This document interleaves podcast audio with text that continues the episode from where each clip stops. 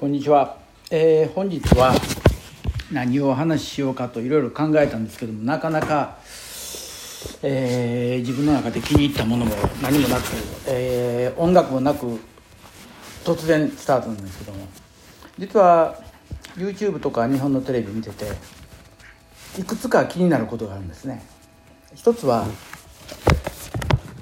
アメリカでは絶対もう今ありえないことですけども今の最近のテレビでは。テレビの中の俳優さんがテレビの中でタバコ吸ってる？うん。これはまずないですね。禁止されてます。でそんな中で先日お亡くなりになった志村けんさんの番組を見ると100%タバコ吸ってるんですよね。それと明石家さんまさんの番組でもさんまさんがタバコ吸ってる。やっぱり彼らがそれだけ有名な人大物だから彼らのやってることにテレビ局は何も言えないのかあれって意外と子供たちに対して非常に悪影響なんですよ。そのタバコに対する認識が非常に甘いっていうのが、えー、日本のテレビ見て感じましたね、えー、海外のテレビでお酒っていうのは意外とまあ水だから分からん。で志村けんさんにしろ明石家さんまさんにしろ飲んでらっしゃるのは本当のお酒であると。これはもう公然の秘密なんですけどね。でこちらでもそうなんですよ。でもタバコっていうのは吸って煙が出る。やはり周りの人にも非常に不快感を与えるという意味でこちらではまずもう教育委員会がもう目くじらせず怒り出します。であとねそれからよく食べ物レポート食機構ですね。これが実は結構嫌な部分があって例えばステーキを食べに行ったと。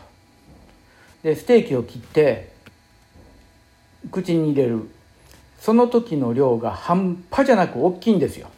で口の中でもぐもぐもぐもぐ食べてるんですよね。で非常に見ていてそれ下品に見えるんですよ。その大きなものをパクッと放り込むっていうまあそういう美味しさを見せる意味ではいいんか分からんけれどももう少しこちらの人間と一緒に見てる時にステーキの食レポを見た時になんであんなでかいの入れるのとあんなの噛んでても味も何も分からんやろとほとんど飲み込んでんじゃないのと。もしそれが仮に飲み込んでるとしたら非常に危険ですよね。喉詰めますよ。何せその口に入れてるステーキの大きさって何て言うんだろうな。うん。餃子2個分ぐらいの大きさを口に一気にボン放り込んでもぐもぐもぐもぐで見ていてやっぱり美味しそうには見えないですよね。でそういう部分ではやはりもう少し上品にしてもらいたいなというのと、えー、先日ちょタレントさん誰か忘れたんですけども食レポで結構有名な料亭に行かれて食べてる時にお皿を手に持って食べ出したんですよね小鉢なら分かるんですけどもそれで挙句の果てそのお皿を口に持っていってかき込むお茶碗でのご飯をかけ込むようにまあこの人の何て言うのかなマナーの悪さっていうのを感じましたね。でもそれが逆に当たり前になってるんか分からんけど多いんですよねそういうことする人。でここに合宿来た子たちにも言うのは皿は持って食べるなと。小鉢は持って食べてもいいけど皿は持って食べるもんやないと。いうことを言うんです。やはりそういうことをや誰かが教えてあげないと大人になった時大きくなった時年齢を増して会食会に行った時に恥かくんですよね。あと中国ではこれ当たり前のことですけどもお茶碗に入ってるご飯をお箸でかけ込む。これ中国では当たり前なあの普通なんです。でも日本の和食の文化からするとそれは非常にマナー違反。というか見苦しい。お茶碗のご飯をお箸で取って食べる。これがスタイルです。だから今の人たちがそういう食べ方をするからお箸の使い方がむちゃくちゃ下手くそなんです。正しいお箸の使い方をするとご飯を持てるんですよね。でおお茶碗についたご飯粒も取れるんです。でもそれができない。お箸をまともに持てないから。でそこまで進んでいくんです。だからやはりその辺を皆さん普段の生活でお箸の正しい持ち方考えてみてください。お茶漬けは別ですよ。お茶漬けは。お茶漬けはそこにご飯の上にお茶をかけて食べるってお茶漬け。これはいいでしょう。でも大きな料亭、えー、立派な割烹料亭などでだし茶漬けが出てきた場合は結構スプーンがついてくるんですよね。でスプーンで食べていって最後の残ったお吸い物をまあお椀のようにお茶碗を持って飲み干す。ということなんね。だからそういう細かいことを私は言うようですけれどもその辺ができないと絶対に人前で恥をかく。考えてくださいよ。もし我が国の天皇陛下が人前でステーキを大きく切って口ボコン掘り込んでもごもごもごこれほど不細工なことないですよ。お皿を持ち上げてお箸でお皿のものを口へ書き込む。冗談でしょ。とね。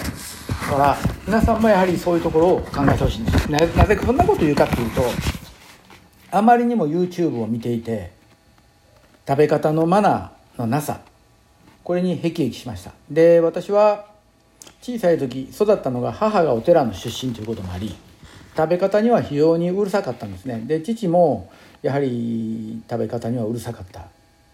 で子供の頃体が弱かった関係で三重県の尾鷲というところで夏場だけ、えー、住んでたんですよ私は。でおばとおじから魚の食べ方を1から10までみっちり教えられたおかげでお魚を食べるにしても手を使わずきれいに身をほぐして骨から身を取って食べるっていうこともできるんですね。特に私の得意技はサンマの場合残るのは頭と尾びれだけ背骨まで食べてしまいます。うちの子供たちに教えたんですけども「面倒くさいわい!」って言ってもうなんか変な食べ方でぐちゃぐちゃになってますけども。あれそれって寂しいですよね。ですから皆さんも食を楽しむ時楽しむためにはそれなりの正しいルールにのっとって食べれば本当にただ楽しいと思います。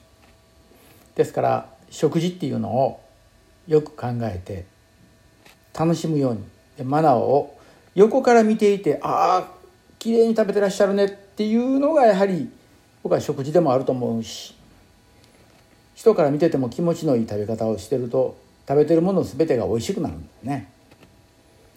ところが一緒におる中で一人がガガガガガーとやられたらええってだから私は基本的に食事家ではまあ家でもまあしないですけどもお茶碗を持って駆け込むっていうことはしない。仮に卵かけご飯 TKG した場合でも丼にお茶碗に口をつけて食べることないです。お箸でご飯をすくって食べます。細かいことを言うようですけどもやっぱりそれの方が美味しいしゆっくりと食べれる。で食事はゆっくりと食べるということでまあ最近は結構な量食べますけどもゆっくりと食べてますね。であとここまで来たから言いますけどもお蕎麦とうどんとラーメンはこれはもう日本の食文化でずっとすすって食べる。すすって食べることの方が音を出さずに食べるよりも美味しいという、えー、味覚の問題もあります。がしかしスパゲティはお蕎麦ラーメンうどんじゃないんです。これはすすっちゃダメなんです。ここをお間違いなく。